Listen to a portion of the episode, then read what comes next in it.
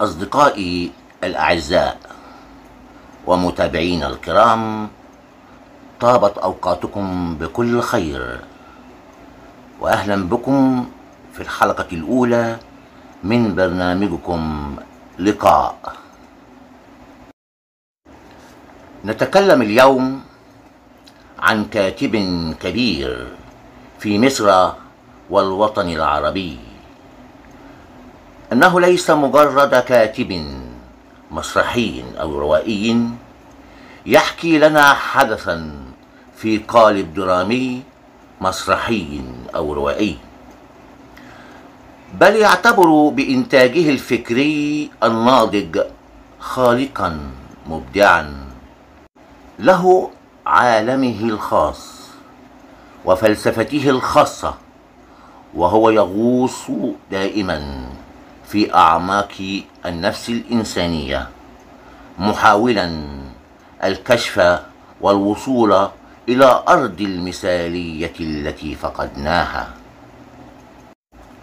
أنه من الكتاب الذين يحملون مسؤولية الغد على أكتافه وفي أعناقه.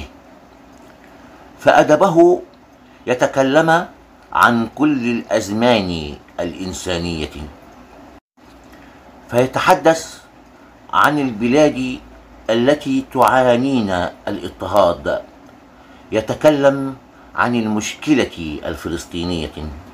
فيتحدث عن أزمة الشرق الأوسط. يتكلم عن الوجودية.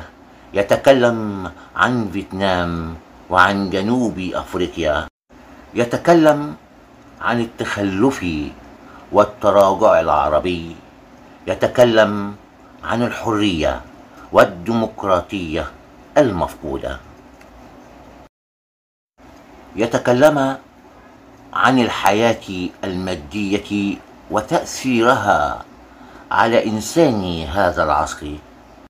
إن هذا الكاتب الكبير لم يحمل جوازا سفر مصريا فقط بل في الحقيقة حمل جوازا سفر عربيا افريقيا عالميا.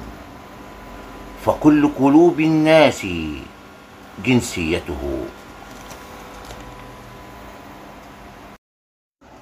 طائر نورس دوال يحمل عشق قديسا متفان عن أديبنا الكبير السيد حافظ. نتحدث. أهلا بكم.